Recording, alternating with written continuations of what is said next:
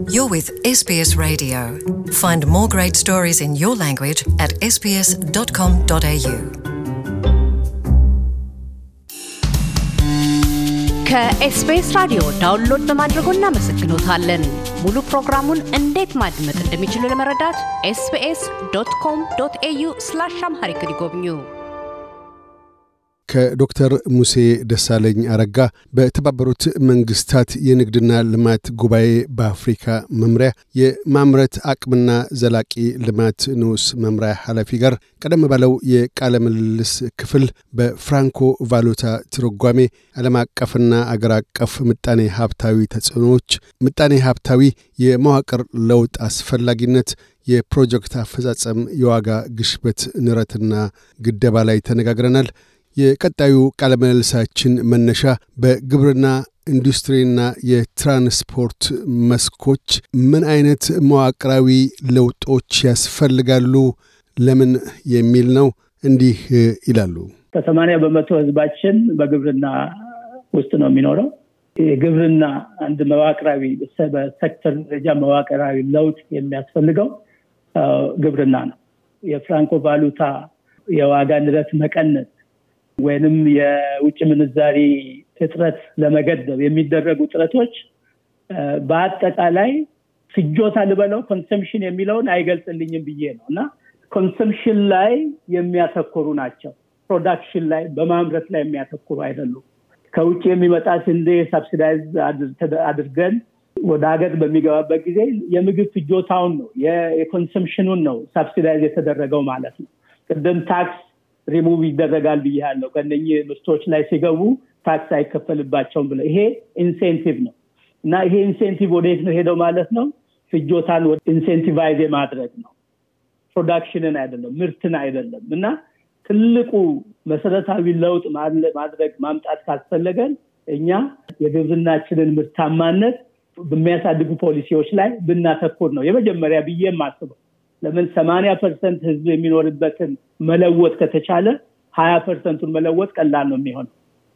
የከተማውም ህዝብ በአብዛኛው የሚመገበው ገጠር የተመረተውን በግብርና የተመረተውን ስለሆነ የግብርናውን የማምረት አቅም ባሳደግን ቁጥር ፍጆታውን እያሳደግን የህዝብን ፍላጎት እያሟላን ስለብንሄድ በዚህ ላይ ምርታማነትን በሚያሳድጉ ነገሮች ላይ ብናተኩር፣ ይህ ማለት ግብርናን ማዘመን ማለት ነው። እንግዲህ ግብርናችን በጣም ፍራግመንትድ የሆነ ነው። እጅግ በጣም በትንሽ መሬት ላይ ነው የሚመረተው። አብዛኛው የሚታረሰው መሬት እንኳን በበቂ ሁኔታ ማምረት አልቻለም። ለምን? የምርት ግባቶች በሚገባ አይስተካከሉም።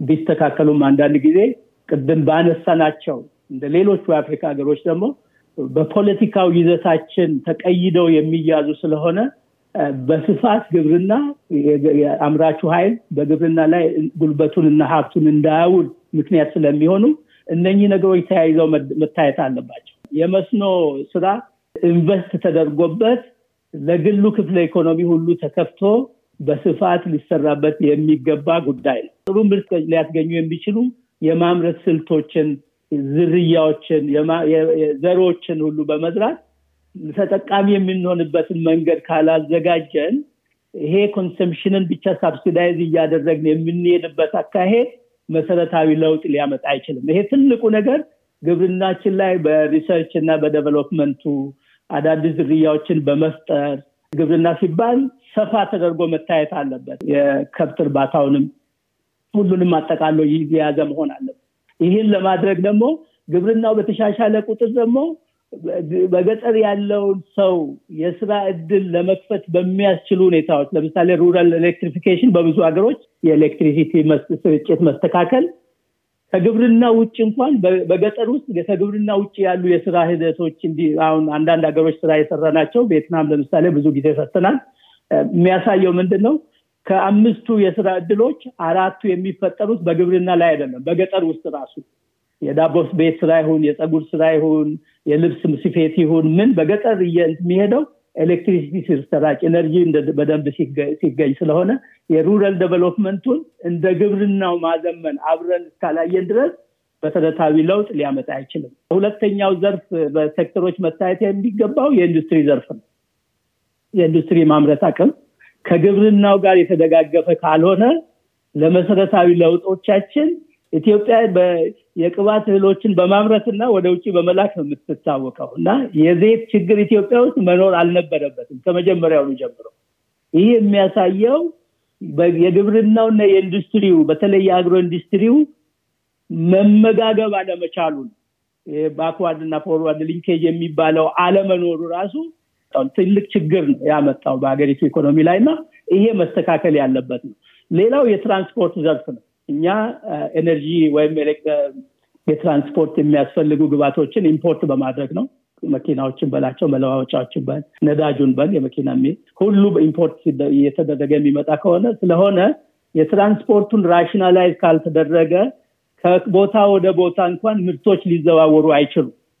ትርፍ ምርት ያለበት ቦታ እያለ የዋጋ ንረቱ እየቀጠለ ሊሄድ ይችላል። በተለይ ባለው የፖለቲካ ችግራችን ግጭቶችና አለመግባባቶች እየሰፉ በመጡ ቁጥር ትራንስፖርት የማድረግ የተመረተውን እንኳን ወደ ገበያ ለማቅረብ በማይቻልበት ጊዜ ትልቅ መሰረታዊ ለውጥ ሊያመጣ አይችልም በተመጋቢው ላይ እና እነኝ እነኚህ ነገሮች ተመጋግበው የፖለቲካ ስሬታችን የግብርና ፖሊሲያችን የኢንዱስትሪ የትራንስፖርት ዘርፉ እነኚህ ተደጋግፈው የማይሰሩ ከሆነ ለውጥ ሊያመጣ አይችልም። ትልቅ ለውጥ በአጭር ጊዜ ውስጥ የሚፈለግ ለውጥ ሊያመጣ አይችልም። እነኚህ ላይ ነው ማተኮር ያለብን ባይ ነኝ ካም ዶክተር ሙሴ ደለለኝ አረጋ በተባበሩት መንግስታት የንግድና ልማት ጉባኤ በአፍሪካ መምሪያ የማምረት አቅምና ዘላቂ ልማት ንዑስ መምሪያ ኃላፊ ስለ ቃለ ምልልሱ እናመሰግናለን። አቶ ካሳሁን እግዚአብሔር ይስጥልኝ ዕድሉን ስለሰጠኝና ሀሳቤን ስለገለጽኩ በድጋሚ አመሰግናለሁ። እግዚአብሔር ይስጥልኝ እያደመጡ የነበረው የ SBS አማርኛ ፕሮግራምን ነበር። የፕሮግራሙን ቀጥታ ስርጭት ሰኞና አርብ ምሽቶች ያድምጡ። እንዲሁም ድረገጻችንን በመጎብኘት on demand እና በ SBS mobile app ማድመጥ ይችላሉ። ድረገጻችንን SBS dot com dot au Amharic ን ይጎብኙ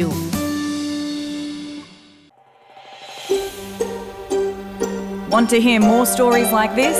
Listen on Apple Podcasts, Google Podcasts, Spotify, or wherever you get your podcasts from.